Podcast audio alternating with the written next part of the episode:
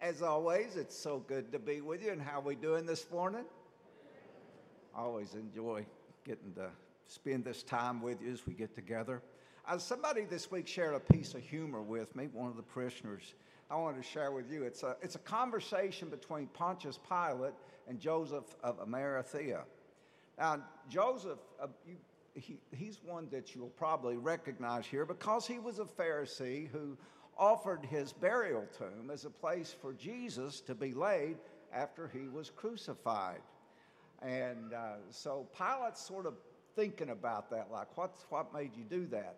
And so Pilate asked Joseph this question. He says, Joseph, I really don't understand.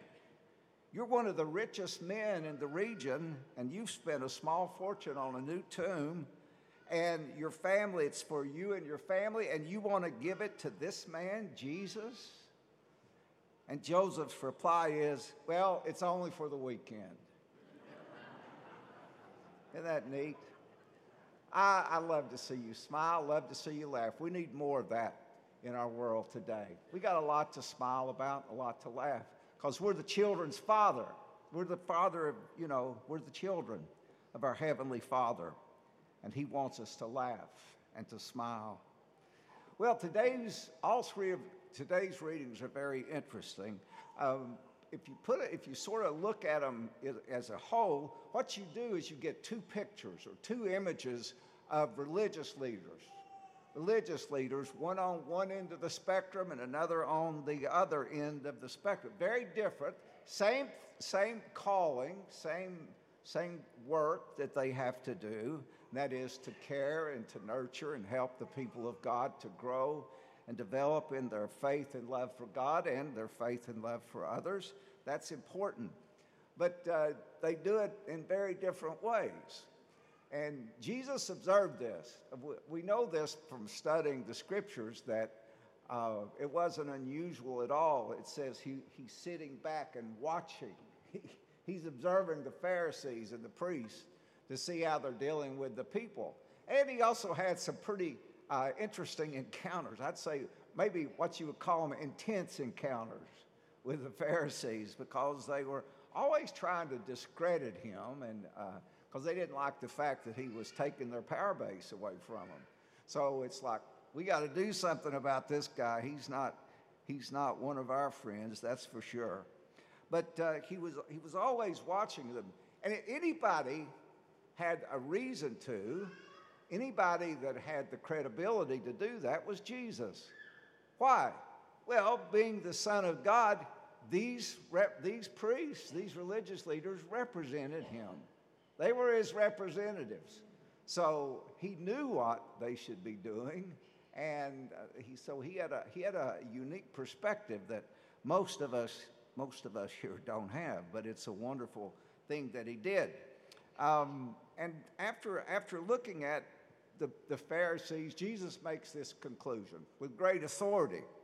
He says, Pharisees are power mongers and they're bunny grabbers. That's what they are. He said that, uh, I'm just repeating the, the gospel story. He says, Their works were performed, their works are performed in public in order to be seen. Everything has to be seen because they want to be praised. Not praise God, but they want to be praised. Because, well, they, just to be honest with, they feel like they're better than everybody else. You ever come across somebody like that? Oh, they think they're better than me, don't they? Well, that's where, that's where these were. And uh, they really rolled it out, particularly when they were in public. Jesus talks about they had they had investments and things that they wore out in public, and there was called the phylacteries, the things that they wore around their head that had scripture in them, the tassels on their on their robes. Jesus said they like to make them long. They like to make their phylacteries very uh, beautiful so that when people see them, they say, Oh my gosh, look at that one. Boy, don't I wish I wish I could be like them, but I can't. Boy, they are something else. Jesus didn't have kind words. As a matter of fact, uh, he, he turns right from there and he goes in and gives us what's called the seven woes. And they are woes, that's right. Woe to you. Um, that's one, one example of religious leadership. It's one reason Jesus came, because things needed to be renewed and revitalized. Things had gotten out of hand, and the people, instead of leading them to God, were leading them away from God. And that's what we find on the, the other end of the spectrum of this religious leadership, and that's Paul, Paul the Apostle. Paul, uh, he was what you might call a missionary. Paul would take missionary journeys. He would, he would go, uh, what he would do is he would, he would go from one town or one village to the next. He would proclaim the gospel of Jesus. People would inevitably receive Jesus. They would be baptized. And then he would establish a church there so that they can grow. And then he, he'd go on to the next town. And he, then he, after he'd done all that, he'd go back and report what had happened to the church in Jerusalem and Antioch. And then he'd go do it again. Well, the problem was sometimes when, uh, when he was away, because they didn't have, uh, you know, internet and things like that, and cell phones, uh, people would come in and try to discredit him. They tried to, uh, more what you might call the Pharisaic approach. You know, don't pay any attention to Paul. So, most every letter that Paul wrote, what you'll find in the introduction is he always reminds them of what he was like when he was with them.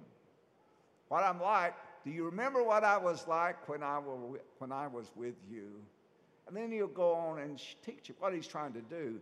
He's trying to reestablish his authority among them for them to remind themselves of just exactly who he is. And what does he say to the church at Thessalonica? Do you remember he said, I was as gentle with you as a nursing mother, humble, self sacrificing. I prayed for you, I loved you, and I taught you God's word, and I asked nothing in return. That's pretty powerful uh, it's quite a shift from the other from the other group when you when you realize Paul what Paul was saying is because what they would do is they'd accuse him. The, his accuser would say, "Well, he's doing this for the money, easy money." Paul says, "If you remember, church, I worked my own job. I didn't. Nobody paid me nothing. Nobody gave you. I, you have no hold on that. Remember that." So, what Paul has done now is he's established his credibility as a great person of God, as a great religious leader, as a shepherd of the people. So, let me ask you a question. Here's two extremes you got. Which one would you prefer to have as your shepherd this morning? Anybody have to spend much time thinking about that? One that's sort of self interested or one that's interested in you and loving you? That's a no brainer question, isn't it? We would want the one, Paul, like Paul. Because what did Paul do? He modeled the life of the chief shepherd, the great shepherd, the good shepherd, and that was Jesus. Now, to be sure, those are what you might call extremes. And priests, what we, will, what we want to do is follow the example of Paul, you know, in light of the, the, the testimony that Jesus established. But if I had to say, when I was thinking about putting all these together, uh, some, most priests today, like myself, fall somewhere in between those, that spectrum. Hopefully, not towards the Pharisees. I really don't want to do that. Hopefully, not that way, but the other way. I think more people are heavily, it's more heavily weighted on the other end towards Paul. But uh, these verses, they always challenge me. I can't when we get through these woes and stuff, I, by the time I've done that, it's really a cause for reflection. Well, what have you been like? What have you been like? What kind of priest have you been like before the people? And it's a, it's a good way to reflect on where you are and what's going on. But here's what I found there's, there's a whole lot of good priests in this world. There really are. Religious leaders whose primary focus and purpose is to help the sheep find God and to shepherd them. And they want it to stay that way.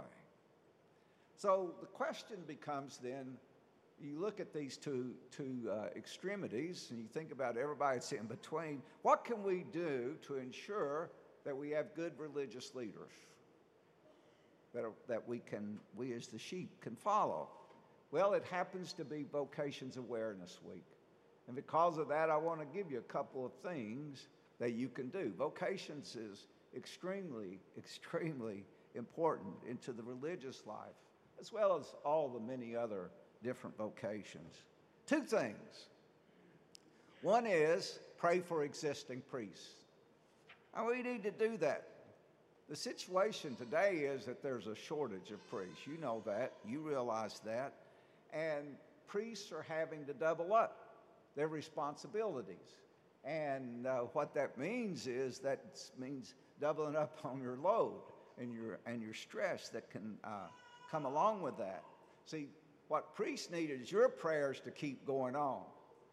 It sort of, it sort of reminds me of the war story. You know, we're, we're going to hold the fort until the new troops come. We got to get some fresh troops in here. We're going to hold the fort. And that's what, that's what uh, people like me do. You know, I'm holding the fort uh, until, until we can get some fresh troops in here. And that's really important. So you need to pray for these priests, particularly those like myself that are getting older. I was thinking this morning when I came here, I told you I had the energy of three people. That's cut in half now, eight years later. Maybe one and a half if I'm lucky. But, uh, you know, we need some fresh troops. And I am encouraged. I will say that, that uh, next year we will have uh, five priests, new priests being ordained into the priesthood. That's a wonderful thing.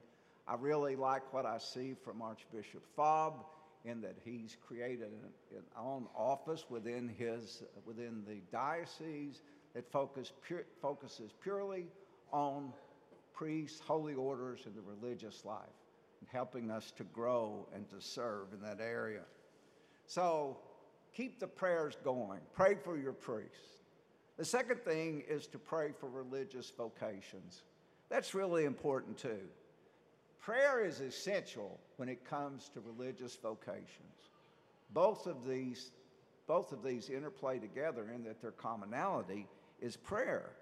And uh, I came across something this year that really amazed me.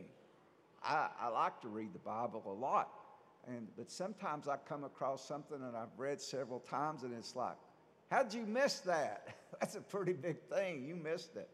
Well, I missed one this year, and I, and uh, I was thinking about it, and it had to do with Jesus talking to his disciples. They, they had gone, you know, he sent them out. He said, Go into pairs of two, go out and preach, and teach, and heal, and all these kind. And they came back and they were so excited. All the people loved it. Oh, it was great. What does Jesus do? He says, Well, you need to pray for more laborers. He says, The harvest is plentiful, but the laborers are few. Now, sometimes today we, we put too much emphasis on surveys. The churches are emptying out, they're getting smaller and smaller. Let me tell you, there is a spiritual renewal going on here. I see it, I feel it. God is at work. There are benefits sometimes to less, less fortunate situations that we go through. And we would not ask anyone to do that like COVID.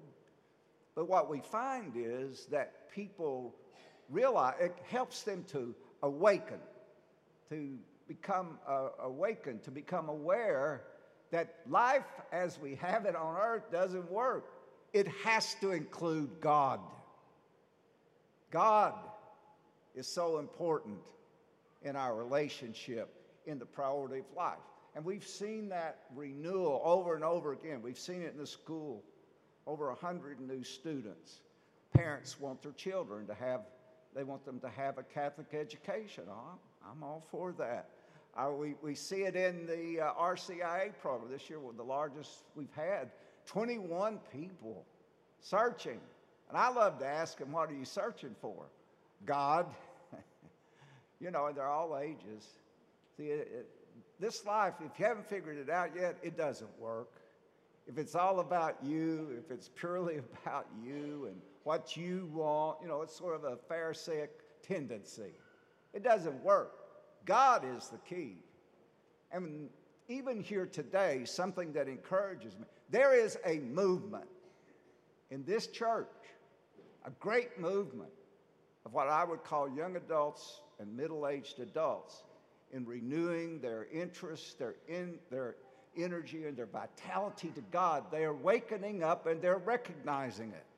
Do you know they're sitting here this morning?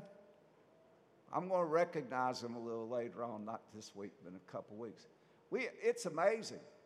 It's amazing what God's doing. Men and women. Men and women. There's a, a men's group that uh, has been started. Several of them are sitting over there. I see some of you, like our welcome group. It's, it's energized the men. Uh, another one is there's a fellowship group that's starting. They have like 50 to 60 men just come together for fellowship. Do you, do you sense that hunger? See, that's, that's what people are looking for today. That's what they're looking for today. The harvest is plentiful. There's no problem with the harvest. It's the laborers, that's the problem. Not enough laborers. And what does Jesus say? Well, what do we do? We pray. Pray for more laborers. We pray to the Lord of the harvest for more laborers. Because the harvest, the Lord of the harvest will call, will go out through the power of the Holy Spirit and enlist those whom He has chosen to become part of holy orders and religious men and women. That's a beautiful thing, isn't it? And He says, do it earnestly. What does that mean? It means we have to be persistent about it. We have to persevere. We have to, earnest means very focused, endure in order that this can take place. It does, your prayers do make a difference. God bless all of you, and I love you.